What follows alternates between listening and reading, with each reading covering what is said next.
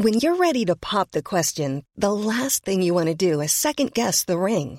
At Bluenile.com, you can design a one of a kind ring with the ease and convenience of shopping online. Choose your diamond and setting. When you find the one, you'll get it delivered right to your door. Go to Bluenile.com and use promo code LISTEN to get $50 off your purchase of $500 or more. That's code LISTEN at Bluenile.com for $50 off your purchase. Bluenile.com code LISTEN. Hi, I'm Daniel, founder of Pretty Litter. Did you know cats tend to hide symptoms of sickness and pain? I learned this the hard way after losing my cat, Gingy. So I created Pretty Litter, a health monitoring litter that helps detect early signs of illness by changing colors, saving you money and potentially your cat's life. Pretty Litter is veterinarian developed, and it's the easiest way to keep tabs on your fur baby's health right at home. Go to prettylitter.com and use code ACAST for 20% off your first order and a free cat toy. Terms and conditions apply. See site for details. Hello and welcome to Must Have Seen TV, the podcast dedicated to the sitcoms of the 20th century from I Love Lucy to News Radio, and I am your host, Brett White. And this is a special bonus Pride Month episode in addition to doing the weekly, hey, I'm going to get together with a queer, awesome person and talk about a episode of gay sitcom history. In addition to those episodes, that was a long description for it. Um, I'm going to try to do bonus episodes that highlight more specific things about queer trailblazers and people behind the scenes and also in front of the camera of these shows that I've talked about um, that you might not know were gay or queer or uh, anything other than the straight that we presume literally everyone on these old shows to be. Um, but before we get into that, I have to god this is gonna be hey this is a loose episode. Uh, we're in the quarantine era as i state every time it is a it's a loose time. And a lot of this is just my therapy to stay um sane. So you're putting up with that and i hope that it is uh, enjoyable. But um very serious stuff is happening right now and uh, before we get into something that I hope is I hope is uplifting, but it's actually also going to be pretty sad um, at times. Uh, before we get to that, I was I, we have to talk about the Black Lives Matter movement and the demonstrations and protests and you know what uh, riots because riots lead to rights. Uh, this is june. It is pride month. This is a celebration that was started because of the stonewall riots which you know weren't the first queer riots uh, but they were definitely the ones that the history books remember and it was uh, a loud one in new york city and it led to me uh, being able to do this, to be able to live out, uh, to be married to a man, and to be able to do content like this. And that riot led to that. Um, and it took a long time, and still aren't all the way there.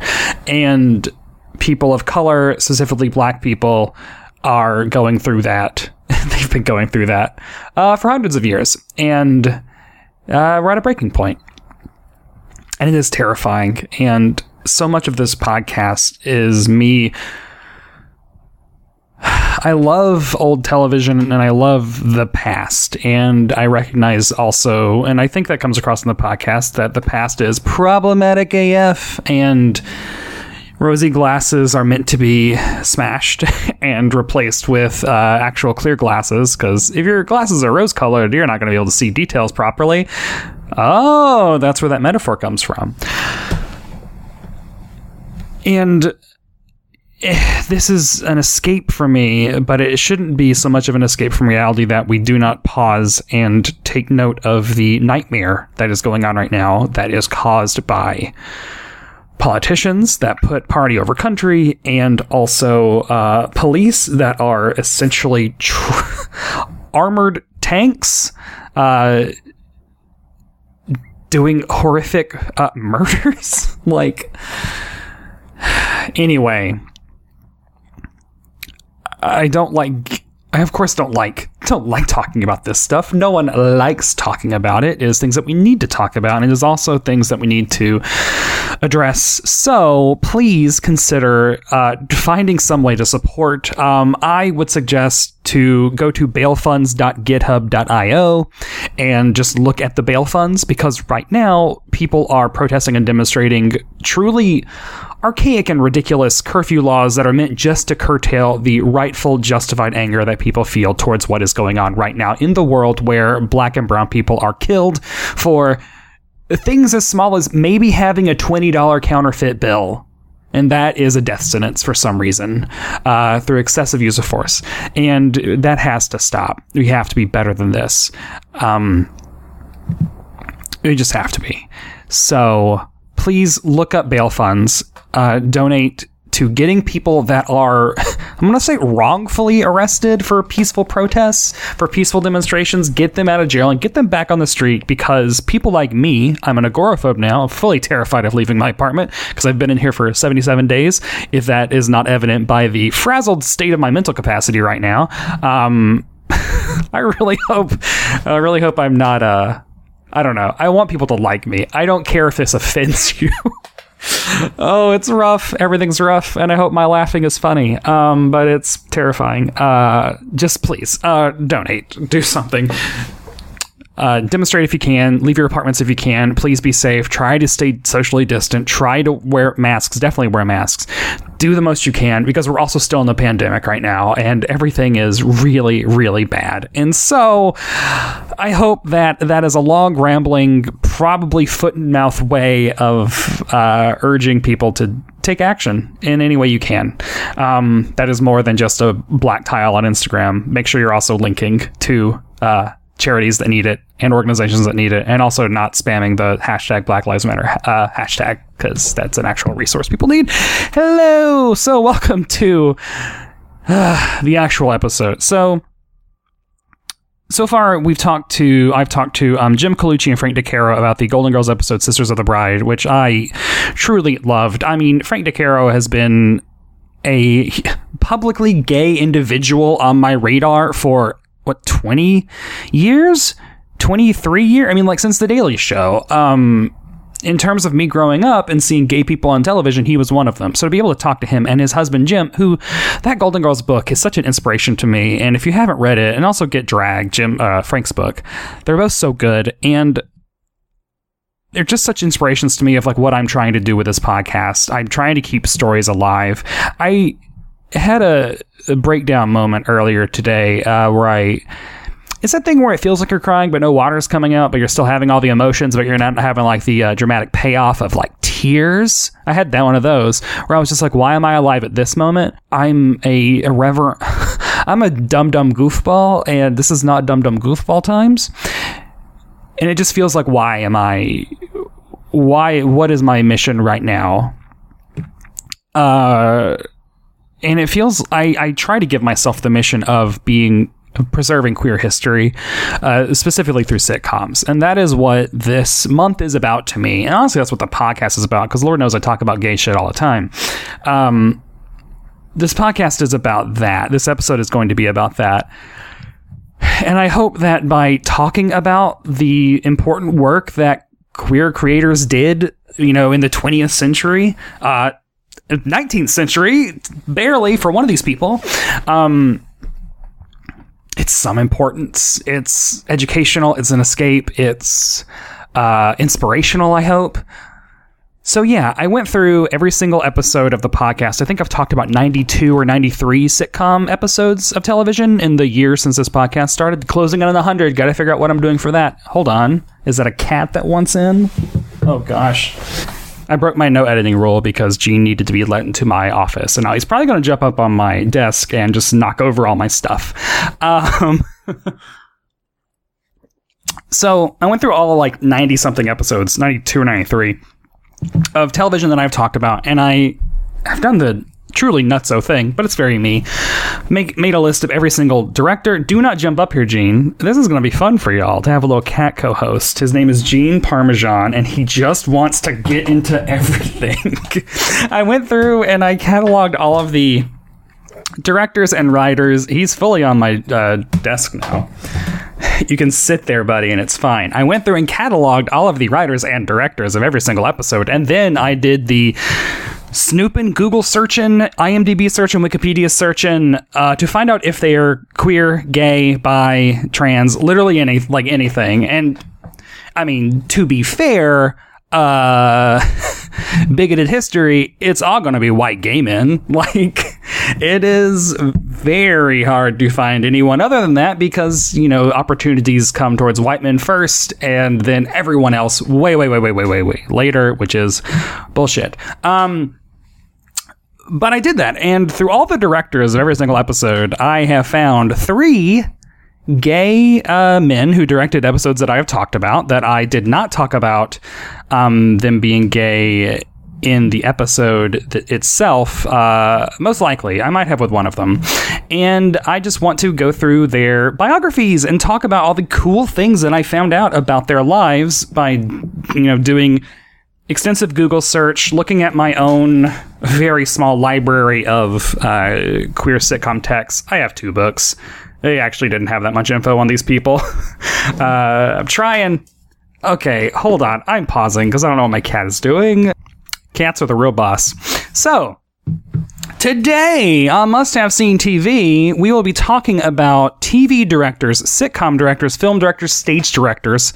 Uh, Arthur Lubin, John Erman, and Robert Moore.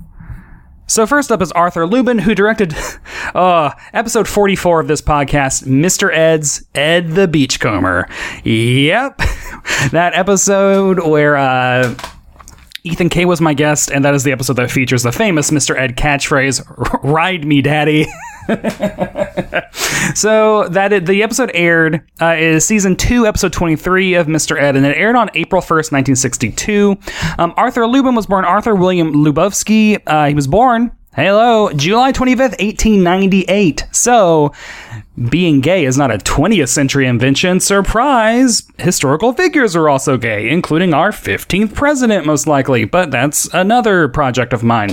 Uh, he was born in Los Angeles. He died May 12th, 1995, in Glendale, California, under um, potentially wild circumstances that we're gonna get to. Note that I have an outline. I have not actually gone through and actually scripted all this out. So things could get loosey goosey. if they haven't already, hopefully you're still interested. He grew up in Jerome, Arizona, but moved to San Diego at the age of eight. Like any gay child, he of course performed in Sunday school and high school productions. I relate hard to that. Uh, he actually when he moved to San Diego, he got a gig working at the San Diego um, like stock repertory company as a performer, and he worked alongside comedian Harold Lloyd, which is a huge deal. He then went. To, he then went to Carnegie Tech. Uh, he graduated from Carnegie Tech, which is now Carnegie Mellon University, so that's in Pittsburgh. And he acted in movies and on stage in the 1920s. Uh, and this was in L.A. He went out to L.A. and started acting and stuff, and he got some uh, pretty good press in the 20s. This is, you know, before he, you know, he wasn't, uh, you know, an influencer or chasing Instagram likes or nothing. But in 1925, the Los Angeles Times called him one of this year's juvenile screen sensations. And then another profile the next year called him a genius actor that was human and charming, not only good, but awfully good looking. Hello. I added the hello. So around this time, is when he and his friends are actually charged with obscenity by the Los Angeles Police Department for putting up a version of Eugene O'Neill's Desire Under the Elms, which is uh, inspired by Greek tragedies. I tried to find out, like, what the hell uh, obscene stuff they were doing. Um, I probably could have read the play synopsis on Wikipedia, but it was a long synopsis. And as you'll see, I did a lot of reading for this, and I didn't feel like reading that whole synopsis. So uh, just Google uh, "Desire Under uh, Desire Under the Elms." Uh, Arthur then moved back to New York City to direct stage plays in the early 1930s, and then Hollywood called. He kind of like boomeranged right back out to the West Coast, and he got into doing Universal Pictures movies, which he directed so many movies from 1934 to 1957. And it's kind of because he got the reputation of doing pictures quickly and bringing them on schedule. That is his quote. That is what he said about himself. But the big movies that he did, and this is where, I don't know, I'm going to just call it like Arthur Lubin is kind of an example of gay excellence in terms of the impact that we have on pop culture that you did not know.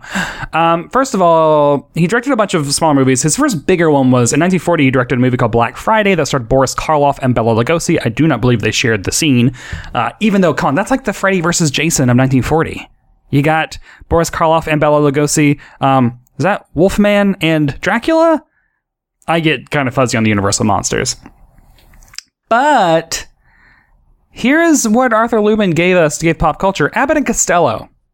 He directed the first Abbott and Costello film, Buck Privates, in 1941, and then he directed the next four. He directed the first five Abbott and Costello movies. That is Buck, Buck Privates, In the Navy, Hold That Ghost, Keep 'em Flying, and Ride 'em Cowboy. I love the title, Hold That Ghost. Uh, the first one was such a huge hit that Universal gave him a $5,000 bonus which, if you're wondering what that is in 2020 money, that is $87,000. That is how good. That's how much Universal like loved this game They gave him 80, 87,000 bucks additional for doing a good work. Um, it's at this point that he actually became known as the most commercially successful director in Hollywood. 1941, everyone's like, be like Arthur Lubin, the dude is making bank. His Abbott and Costello movies saved Universal from like total ruin. And so they let him do whatever he wanted. And what did he want to do? Honey, he wanted to direct Phantom of the Opera. so, of course, he did. And it was a hit. Uh, and his hits continued until 1946 when a movie called Night in Paradise uh, underperformed. Universal, Universal was like, well, we're not going to renew this contract. But gays are crafty you uh, knock us down, we're going to get back up and find out some way to make that money. And he bought the rights to Francis the Talking Mule. so Arthur Lubin just got done like knocking out the park with Abbott and Costello. He's like, you know what, my next thing is going to be Francis the Talking Mule. Boom, it's going to be a franchise. He directed the first six of those movies, and then while he's directing the ta- Francis the Talking Mule franchise, he um so like universal is like shooting at a california um like army base like fort and they just see like this hot six foot four dude and he's like he's like the fort lifeguard. He's a hunk. And they're like ooh this guy might be a good actor. We should arrange for him to get some screen tests. And so they just paired him with arthur lubin. Who is this actor? Clint fucking eastwood Arthur Lubin is the guy who first did a screen test with Clint Eastwood. He said this guy is hot as fuck, which is accurate. And he, but he was like, he can't act. He is a bad actor. So Lubin arranged for him to get acting lessons. And then he put him in multiple movies. Lady Godiva of Comfort, Lady Godiva of Coventry, and oh yes, the fifth, the final one. I think it's the the last uh, Francis the Talking Mule movie. Lubin gave him his first credited role in that Francis in the Navy, 1955. So if you want to see Eastwood talk to a talking mule instead of a not talking stool, watch that movie. But uh, there was tension. Tension arose between reportedly. And again, all this is stuff I googled, so like I'm pretty sure it's true. Like none of this like let's just slap a big ol' allegedly on all of this maybe. Um, I will not stand by any of this in court, is what I'm saying. If the estate of Arthur Lubin wants to come after me uh, with their Francis the Talking Mule money. But anyway, there's rumors that tension arose between Eastwood and Lubin because Clint Eastwood's wife was basically like walked up to Lubin and was like, "Hey, are you trying to steal my husband?" um, which who knows? Who knows if he was? Who knows what their relationship was? I honestly do know. Literally, who knows what their relationship was? I don't know. I'm not alleging anything. Um, but yeah, it is. I like finding those slivers of uh, gay stuff because the thing with just bigger picture about all three of these men is the reason you know they're gay usually is because it just says so on Wikipedia, like, was gay and lived with this man. And then you try desperately to find any information on, like, what was their relationship like? How long were they together? Like, what else did they do? Did they go to parties? Did they, like, do anything activism wise? And you can't find any of it. So, like, this one exchange between him and uh, Eastwood's wife is almost all I have. Uh, it's it's the only like gay anecdote I have, other than the fact that he was gay. Um, so then, after the whole Francis the Talking Mule thing like died down, he tried to get into TV in the early to mid '50s with a bunch of old unsold TV pilots from '53 to '58, including one with Mickey Rooney. He finally got into TV in 1958 by directing multiple episodes of 77 Sunset Strip, The Deputy, Bonanza, and then 11 episodes of Maverick. And then comes A Horse is a Horse, of course, of course, Mr. Ed, which started in 1957. Well, the journey from Mr. Ed started in 1957. So, Arthur Lubin wanted to make a Francis the Talking Mule TV show, but he could not figure out the rights for TV. I guess he had the movie rights down, but small screen was a no go. Arthur's secretary, Sonia Chernus, was basically like, Well, here are some short stories about this guy, Walter R. Brooks, about a talking horse. Do you just want to do that? And Arthur was like, Excellent. Yes, I am back in the animal game. so he optioned the rights for the talking horse, and that is where Mr. Ed comes from. He essentially created he created Mr. Ed the TV show.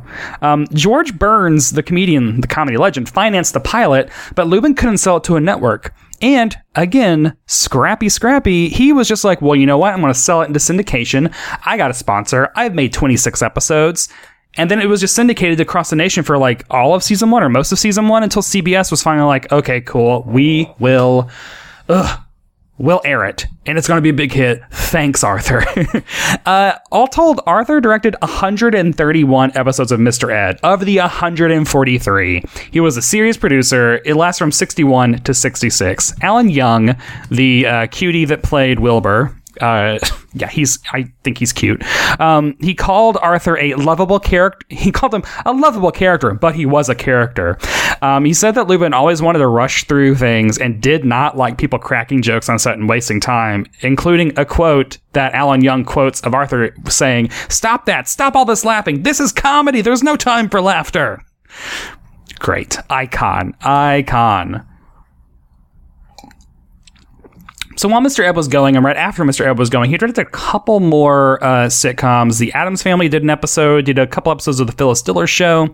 Um, he also directed the incredible Mr. Limpet, the Don Knotts movie. That's about a fish. Kind of. I don't know anything about Mr. Limpet, y'all. Um, old movies is not my forte.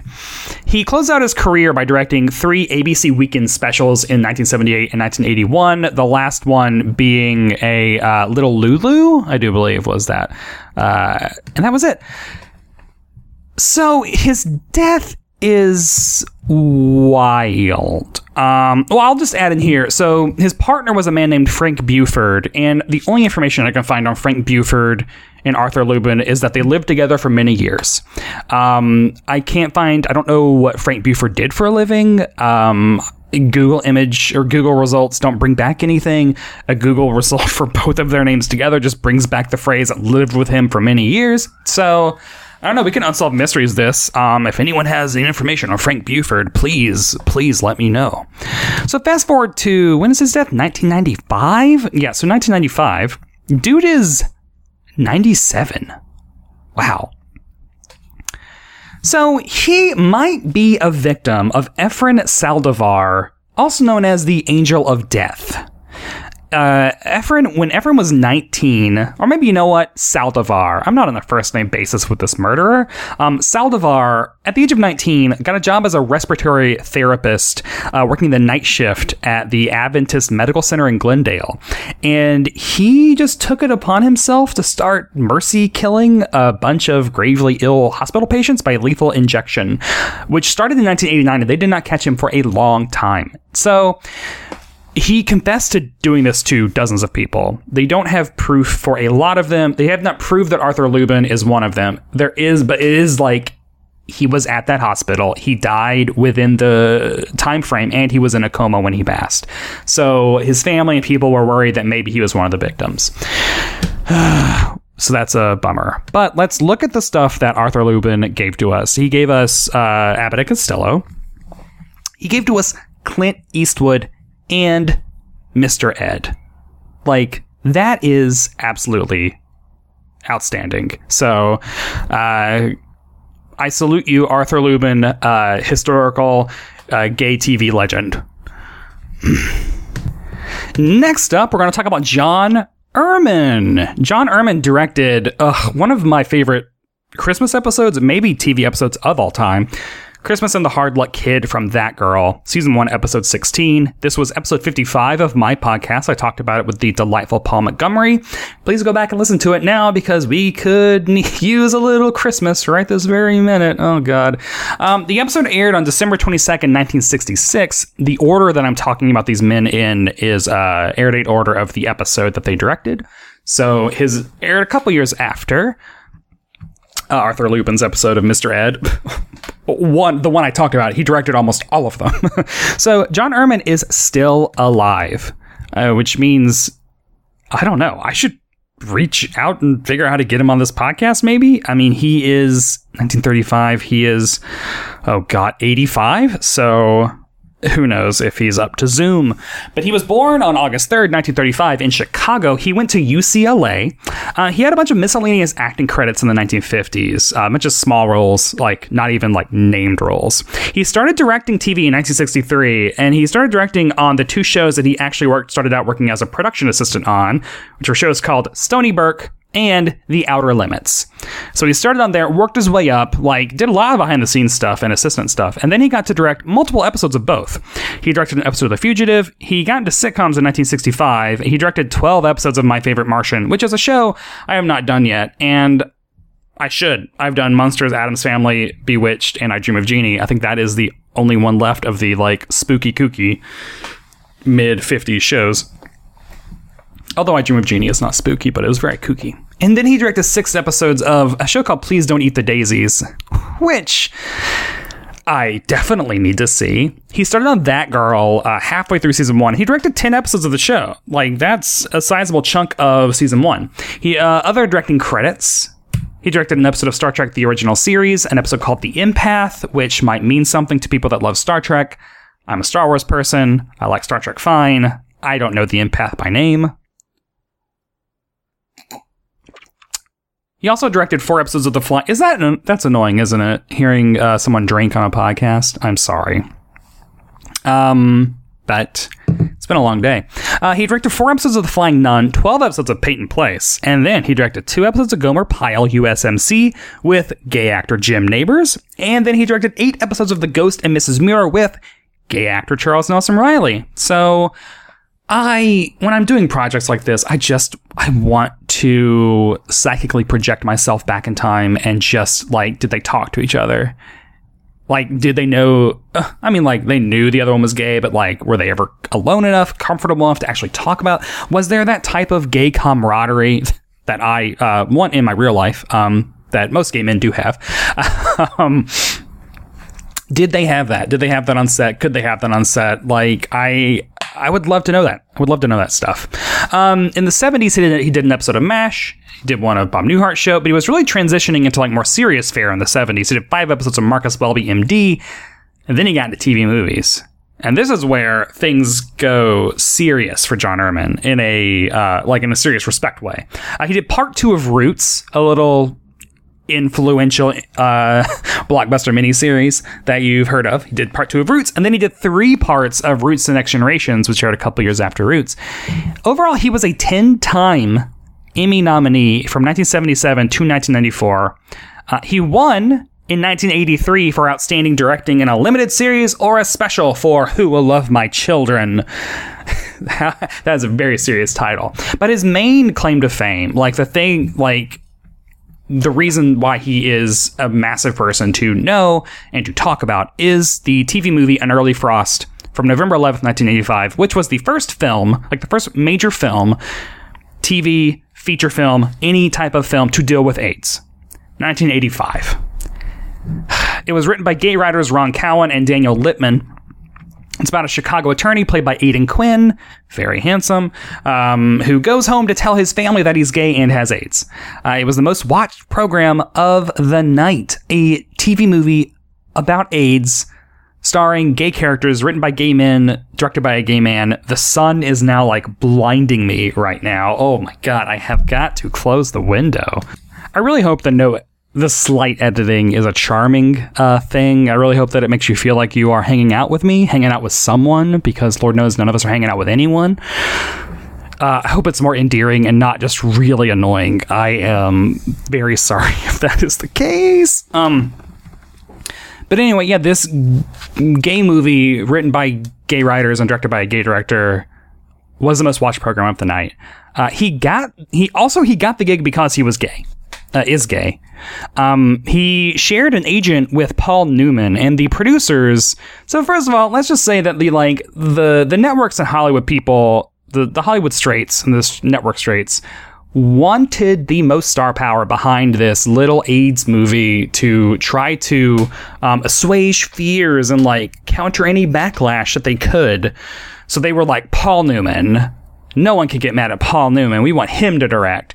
And then his agent was like, well, he's not going to direct a TV movie. That's not going to happen. But I have another uh, client, director John Erman. You know, he did fucking Roots, and he was won an Emmy a couple years ago. He is also gay and will have the right sensibility for this. And so he got onto the he got onto the movie, and even though he wasn't the first choice, he fought like hell to make the thing accurate. He when the networks were like, we want to cast like God, I should have written down the A list actors. They wanted like, oh geez, like Julie Andrews, like they wanted A A A list actors to play all of these roles, and he was like, "Okay, cool. Um, this is supposed to be an like average American family. It's supposed to like play to the Midwest, and you're wanting to cast all of these super known." He was like, "You're casting Hollywood's version of you know air quote all American family. I want to actually cast right, the right actors," and that's where he got Aidan Quinn he when he got Aidan Quinn, he actually took Aidan Quinn to a bunch of uh, hospitals to meet AIDS patients and to talk with them. He wanted the movie to be scientifically accurate in its depiction of the AIDS epidemic. And also, the networks wanted Aidan Quinn's character, he wanted the character's lover to be a villain. And Erman was like, absolutely not. We are not going to treat the lover as a bad guy. We're not going to treat any of the gay, gay characters in this movie as bad at all. That is not the point of this. He put his foot down and he won the fight. Um, since then, he kept directing more TV movies and miniseries. He never went back to doing uh, sitcoms, which is kind of a shame because that That Girl episode is so good. He directed a miniseries in the early 90s called Our Sons, which starred Julie Andrews and Hugh Grant, which was also about AIDS. He directed a 1992, I think, miniseries called Queen, which is uh, starred Halle Berry. He did one called Scarlet, starring Joanne Whalley and Timothy Dalton, The Sunshine Boys, starring Woody Allen and Peter Falk. Keep that in mind because that's coming up. That's coming back around next. Um, the Boys Next Door, starring Nathan Lane, and his final credited work was 2006's Hallmark movie Candles on Bay Street, starring Alicia Silverstone. And that is John Erman. Um, I would love to know more about his. this is the weird, like the like, I want to know more about his love life. like that's not. Um, it's this like thing of uh, what directing Roots wasn't enough. It is enough, but it's also like I would I the the the stories and struggles of what it was like to be a gay man working in Hollywood and sitcoms and television from 1963 to 2006 is a story I want to I want told and he's still alive. Uh, I do not. Maybe I don't know why people aren't writing about that. Is this me now being like I need to write about this? Maybe it is. I don't know. It is. Uh, it's upsetting to me. Talk to gay elders before we lose them because their stories are important and and as you're gonna learn right now, um, all of our elders are dead. Most of our elders are dead. So I apologize for ending on a down note, but we're going to talk about Robert Moore now. Um, I have to take a drink. I don't know. Well, I think I know why I have such an affinity for Robert Moore. And I think it's because he is so closely intertwined in the MTM uh, universe and stratosphere. Um, he was involved in Bob Newhart show, Mary Tyler Moore show, and Rhoda extensively, and I love those shows. And the fact that they took in a gay genius and like let him act and direct on all those shows, like it's very special to me. And it just it really makes me uh, sad. So anyway, um, he directed of the episodes that I've talked about on the show. He directed Rhoda, the Rhoda season premiere, the Rhoda series premiere, season one, episode one, titled Joe or Pilot or Pilot Joe, but Joe is not a pilot. That is episode 18 of the podcast. I talked to Elena Chmielewski, uh, well, Elena Soloner, nay Chmielewski. I've never said that nay thing before, but that was her um, maiden name or whatever. Oh no, I spelled. We're fine. It's episode 18 of the podcast. Please go back and listen to it. It was a true ride because Elena had never heard of Rhoda before the show. And so when I told her halfway through the episode that ultimately Joe and Rhoda get divorced, it like made us have to relitigate the entire episode because it puts everything in a new light. It was a lot of fun. And also an early episode, episode 18. I went to my air conditioning decided to come on just then. Uh, so this episode of TV aired September 9th, 1974. So we're getting a little bit later. He was born in Detroit on August 7th, 1970. oh my God. He was born in Detroit on August 7th, 1927, and he died on May 10th, 1984 in New York City. Over the course of his career, let's just start off with the big, uh, the big picture. He was nominated for five Tonys. Five Tonys. Didn't win one, but he was nominated for five. Best Director, um, 1969, Best Director in Musical for Promises Promises. 1970, Best Director in Play, Last of the Red Hot Lovers. 1978, Best Director to Play, Death Trap, 1979, Best Director, They're Playing Our Song, 1981, Best Director, Woman of the Year. Five, five Tony nominations in three decades. Let's just like top salute. Oh, I forgot to do this for John Erman. John Erman left us with the notion of AIDS as a narrative device in things and public awareness of AIDS. Like, period, full stop. At a time when the president and officials were not talking about AIDS. He was the one striving for accuracy on a primetime TV movie that was watched by a ton of people. So, salute John Erman, gay sitcom legend. When you're ready to pop the question, the last thing you want to do is second guess the ring. At Bluenile.com, you can design a one of a kind ring with the ease and convenience of shopping online. Choose your diamond and setting. When you find the one, you'll get it delivered right to your door. Go to Bluenile.com and use promo code LISTEN to get $50 off your purchase of $500 or more. That's code LISTEN at Bluenile.com for $50 off your purchase. Bluenile.com code LISTEN. Millions of people have lost weight with personalized plans from Noom, like Evan, who can't stand salads and still lost 50 pounds. Salads, generally, for most people, are the easy button, right? For me, that wasn't an option. I never really was a salad guy. That's just not who I am. But Noom worked for me. Get your personalized plan today at Noom.com. Real Noom user compensated to provide their story. In four weeks, the typical Noom user can expect to lose one to two pounds per week. Individual results may vary.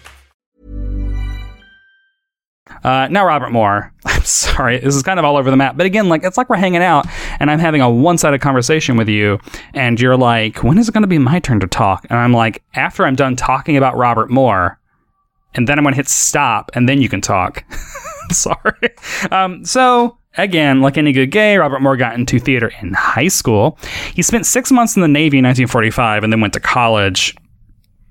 I, I think two also um, Arthur Lubin did time in the military as well. I'm like, that's a chapter that I, I could not.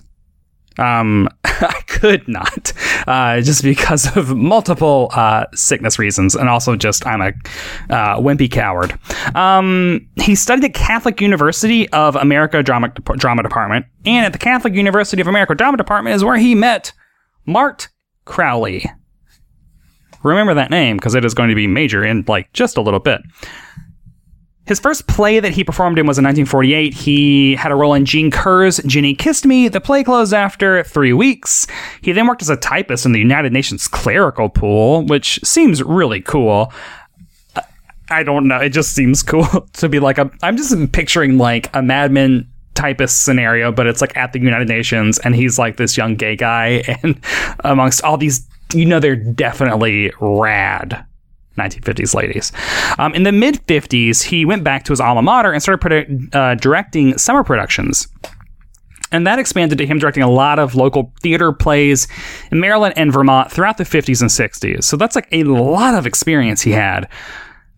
before he went to New York and directed in 1968 the off Broadway play The Boys in the Band, which changed pop culture.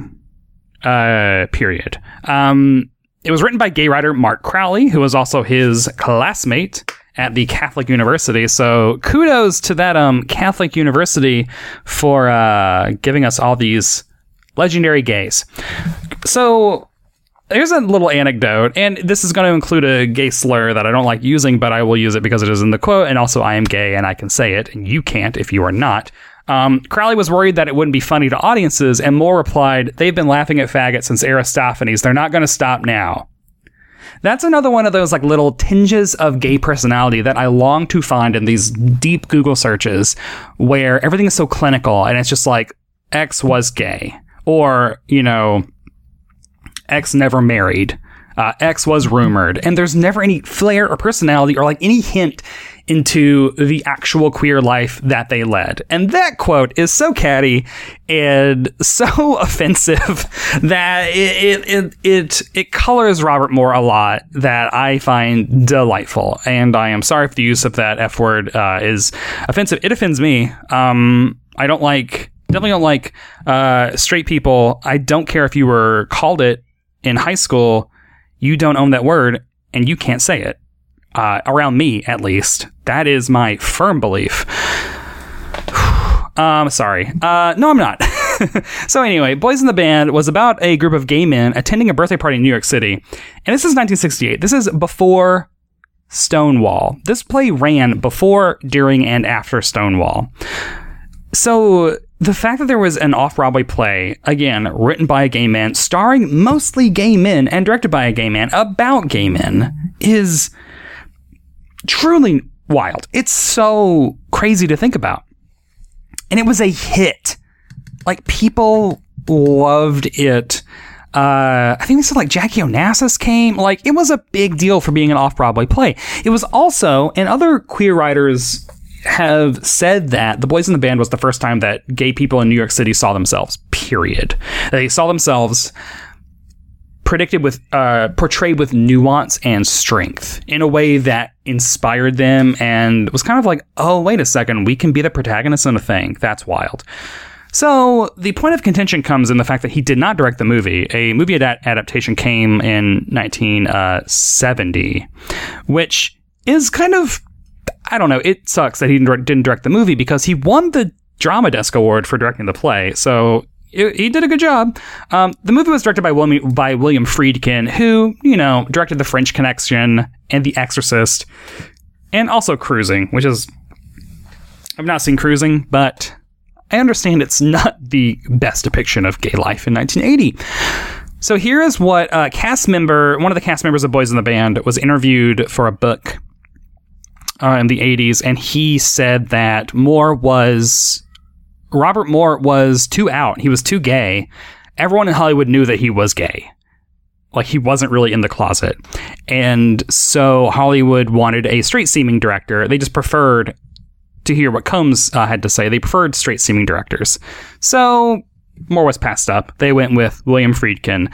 Um, he also uh, Combs also said that Moore wanted to be a star, and he tried to downplay how gay he was by making a bunch of gay jokes. Which you know that quote I found kind of uh, kind of uh, leads into that. So in 1968, he also directed Jerry Orbach in Promises Promises. In 1969, he directed Doris Roberts, Dom DeLuise, and Rita Moreno in Last of the Red Hot Lovers. And by this time, he had three different plays Boys in the Band, Promises Promises, and Last of the Red Hot Lovers all running in New York City simultaneously. Spoiler alert, this is not the last time that's going to happen for him because dude was prolific and talented. In 1970, he uh, kickstarted his own acting career. He acted in the feature film called Tell Me That You Love Me, Junie Moon. Uh, Liza Minnelli was the lead, and Robert Moore played a paraplegic gay man, and it was not a good movie. Uh, everything I found about it is like not good depictions of um, disability, mental illness, gay people. It's just kind of a wreck, and it was panned and did not do well. But he, this gave Robert Moore experience that he desperately wanted. It was directed by Otto Preminger. You might know him as Mr. Freeze from Batman. That's how I know him because I'm basic.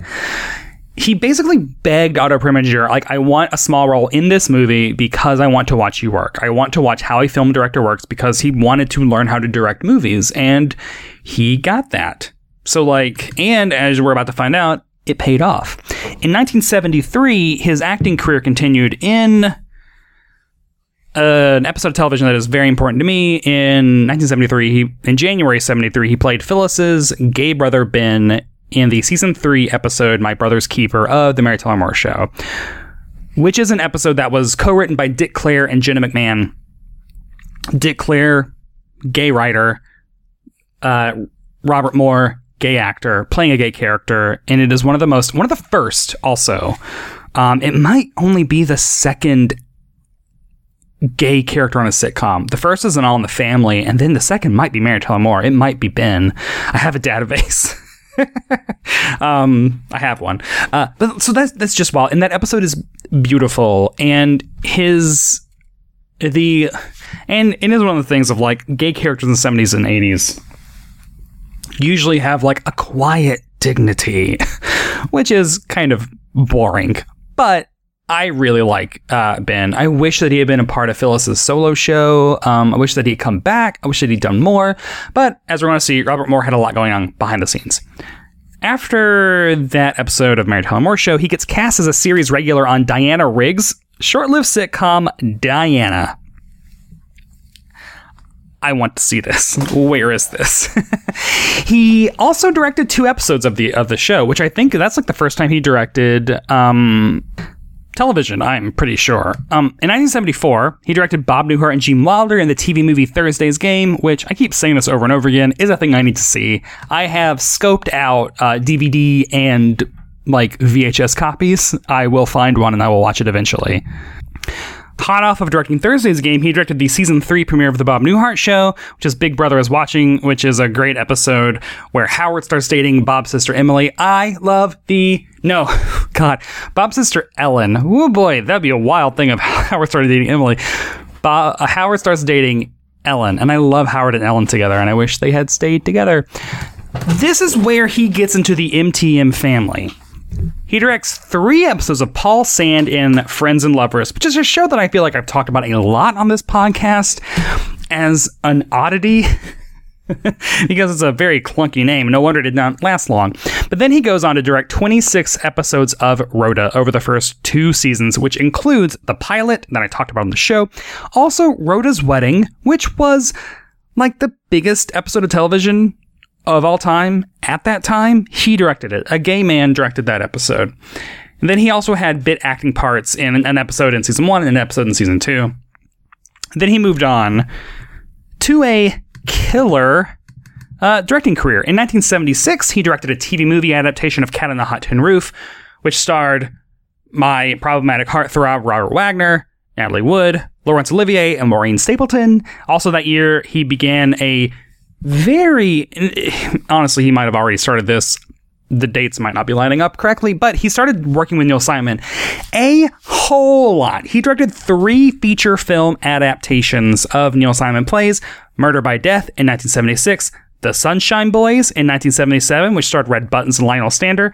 If you flash back, John Erman also directed a TV movie of The Sunshine Boys. So, Sunshine Boys, is it gay canon? I don't know. Um, 1978, he directed The Cheap Detective, and in 1979, he directed Chapter 2. These are all feature films and TV movies. He did all of that. This is also the time when he got his second New York City theater hat trick. Um, in 1978, directed Death Trap, started running. 1979, he directed They're Playing Our Song, that started running. Then, 1981, Woman of the Year. Directed that, that started running. At this point, Death Trap, They're Playing Our Song, and Woman of the Year were all running at the exact same time. His second time of having three plays running at the same time in New York City. Wild. Um, also, at this time, from what I found, I found this very frustrating uh, passage of a uh, gay Hollywood book that for some reason there's a thing called Google Books, and they just have books online for free, and they pop up in Google searches, and it feels illegal. Um, it's very helpful. It's where I get a lot of this information from. I do feel bad that like those books are just scanned and put on Google. I feel like there has I don't know. I don't know what's going on over there. But there's one and they the passage is about the boys in the band and they the author talks about how like I called Robert Moore and I wanted to talk about boys in the band. He was they and they he says like he made it clear he didn't really want to talk about the boys in the band, so I made the conversation short, which just frustrates me so much to be like you had this man on the phone and you didn't want to ask him about anything else. Cool. Like it would uh, I just want to know more. And the thing that the author says, though, that I'm putting in here is that um, at this time in the early 80s, Robert Moore was partnered and closeted. Like, you know, he wasn't talking about being gay, uh, even though everyone knew he was gay, which I'm sure is similar to the same deal that Charles Nelson Reilly and Paul and uh, I would have had if I'd been alive back then. Um, but like, partnered, he was partnered. I want who was his partner? What were they doing? Like, is his partner still alive? Does his partner pass? Like, I, these are things I want to know that we will never know, and it is just so frustrating that all these little pieces of history are gone. so, in the fall of 1983, he got his last gig that I saw um, directing the pilot of the short-lived sitcom "It's Not Easy," which starred Carlene Watkins. Uh, who played Bob Newhart's wife in the 90s sitcom Bob for one and a half seasons, and Bert Convy, game show host. So that's Fall 83. And then uh, on May 10th, 1984, Robert Moore died of AIDS related pneumonia. Then after that, five actors from The Boys in the Band died of AIDS, including and also the producer. On June 3rd, 1986, Robert La Tourneaux died of AIDS related illnesses. On August 24th, 1988, Leonard Frey died of AIDS related illness. On January 9th, 1989, producer Richard Barr died of AIDS related liver failure. On September 19th, 1992, Frederick Combs died of AIDS related illnesses. On September 27th, 1992, Keith Prentice died of AIDS related cancer.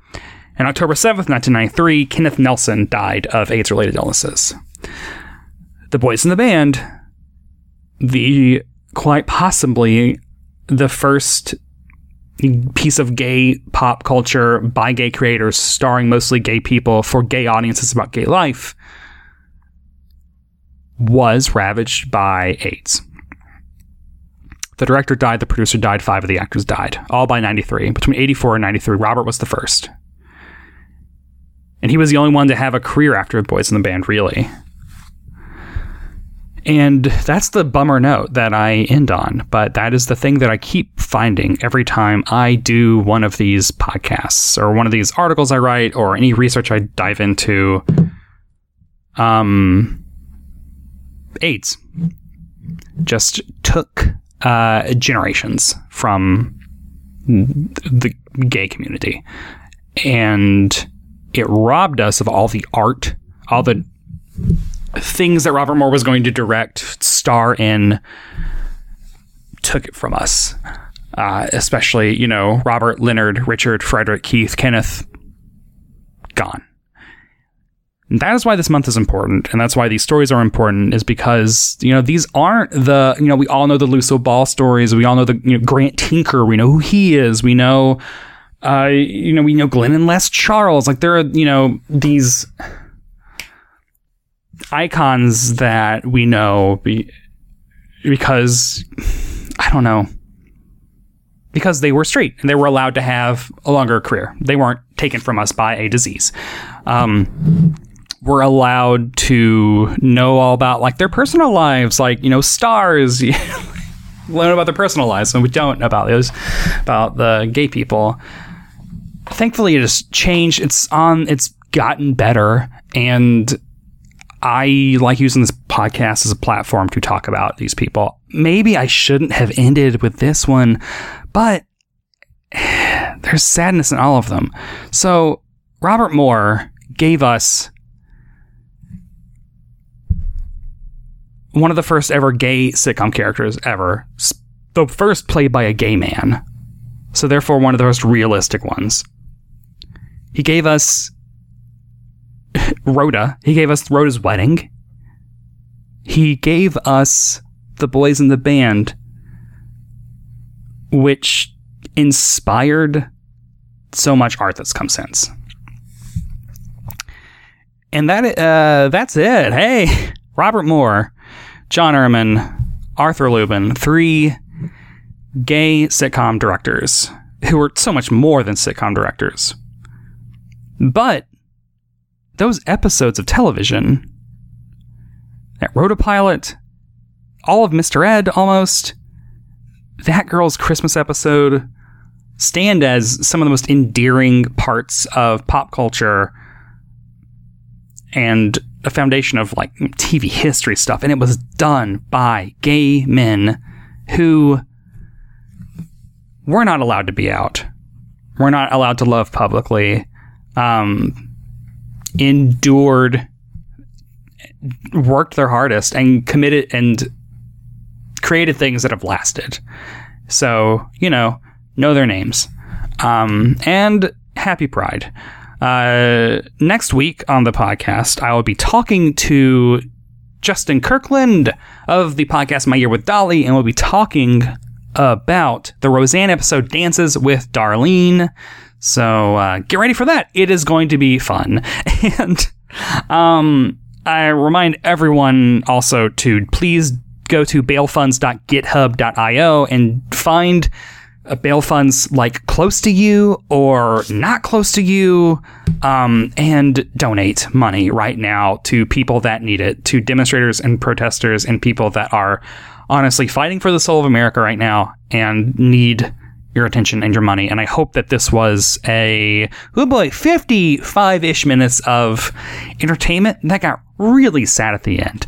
Uh, but hey, it's welcome to 2020. Um,